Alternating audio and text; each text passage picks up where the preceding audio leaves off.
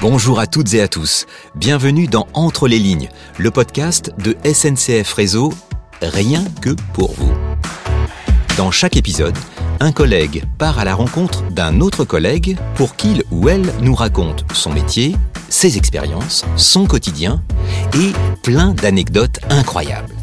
Vous êtes prêts à découvrir tout ce qu'il se passe entre les lignes? Alors bonne écoute.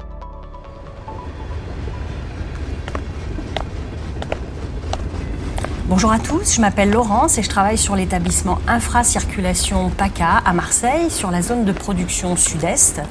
Aujourd'hui, je suis sur le siège de l'Infrapôle Rhodanien, juste en face de la gare de Lyon-Pardieu. Je viens pour rencontrer Bastien, je ne le connais pas, je connais très peu son métier, mais j'ai hâte de commencer avec lui un échange pour parler d'astreinte, diagnostic, transmission de l'information. Bonjour Bastien. Bonjour. Alors, je suis ravie de te rencontrer. On n'est pas sur le terrain, on sera plus au calme ici. Est-ce que pour commencer, tu pourrais te présenter toi, mais aussi ton poste en quelques mots? Je m'appelle Bastien Belay, je suis agent du service électrique de Lyon-Perrache en signalisation. J'ai 36 ans. Euh, ça fait 14 ans que je suis à la SNCF et 12 ans que je prends l'astreinte. Comment ça se passe une astreinte? Une astreinte, c'est une semaine euh, toutes les 5 à 6 semaines. On peut être appelé en dehors des heures de service à n'importe quel moment. Voilà, donc je sors sur un petit peu tout et n'importe quoi. Ça peut aller de l'aiguillage, de problèmes de signalisation, euh, des clims, des coupures EDF. Euh, e donc on est appelé euh, donc par un centre de supervision. Euh, donc nous on intervient et on fait une recherche de panne.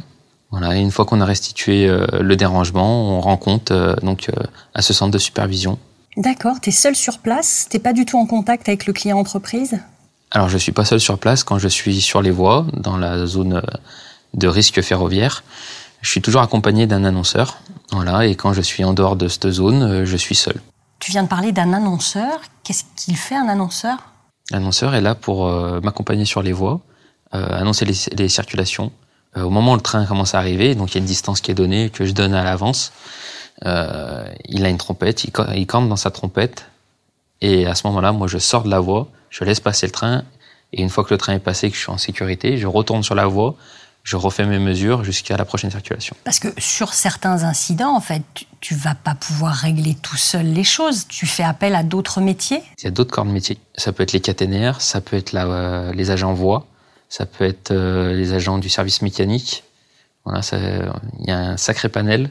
Et en fait, le premier à être appelé, c'est les agents du service électrique.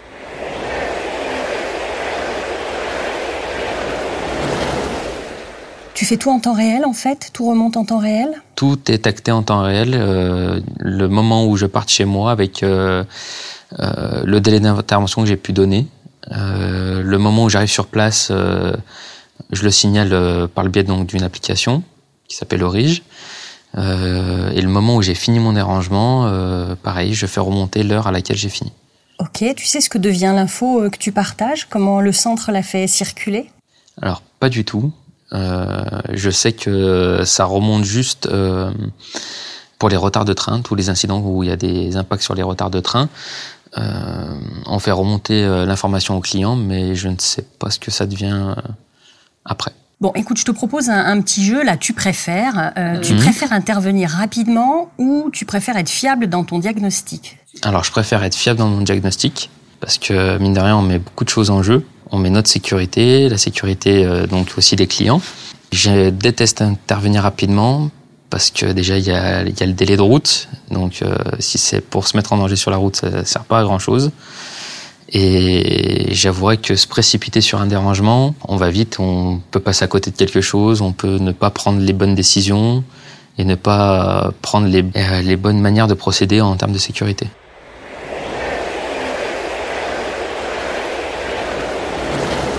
Tu as des idées, toi, ou des recommandations pour améliorer la circulation de l'information? Qu'est-ce que tu verrais? C'est vrai que le client, je pense pas qu'il se rende compte de tout l'impact qu'il y a sur le terrain. euh, les hommes et les femmes qui travaillent, pas qu'ils se rendent compte réellement de la tâche de travail qui, qui est effectuée.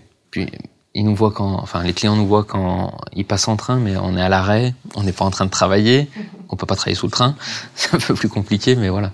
Est-ce que tu as une intervention qui t'a particulièrement marqué, une intervention improbable que tu pourrais nous raconter? Avant le confinement, j'étais en train de faire de la maintenance euh, quotidienne avec euh, des collègues et vers la gare de Lyon-Perrache, on marchait le long des voies et à un moment donné, on s'est aperçu qu'il y avait un homme euh, en haut d'un panneau qui était à environ 7 mètres de haut. Voilà, on, l'a vu qu'il n'était pas très bien, donc on a voulu l'aider à descendre. Pour l'aider à descendre, ça a été un peu compliqué parce qu'on a la caténaire qui est alimentée. Donc on a demandé une coupure d'urgence. Euh, on a fait intervenir les pompiers pour qu'ils descendent en toute sécurité. Et voilà, en attendant les pompiers, euh, euh, je lui ai parlé, rassuré, euh, posé des questions. Donc euh, là, t'étais plus dans la, la, gestion de la technique. Pas du tout. On était dans l'humain. Comme je suis sauveteur secouriste, on a déjà voilà une petite démarche. On était entraîné. Voilà, on est déjà un peu entraîné à monter le voir pour le rassurer, pour lui dire de s'asseoir, voilà, qu'il soit qu'il soit à l'aise, plus ou moins. Merci beaucoup Bastien pour toutes ces infos précieuses terrain que tu nous as données. Euh, maintenant que tu as répondu à mes questions, c'est à toi d'en poser une au prochain invité qui viendra nous parler des compétences non techniques. À toi de passer le micro. Très bien, bah, j'en ai une. Euh, Est-ce que tu penses que d'arriver sur un dérangement euh, assez sereinement est une compétence euh, non technique? Merci Bastien. Merci.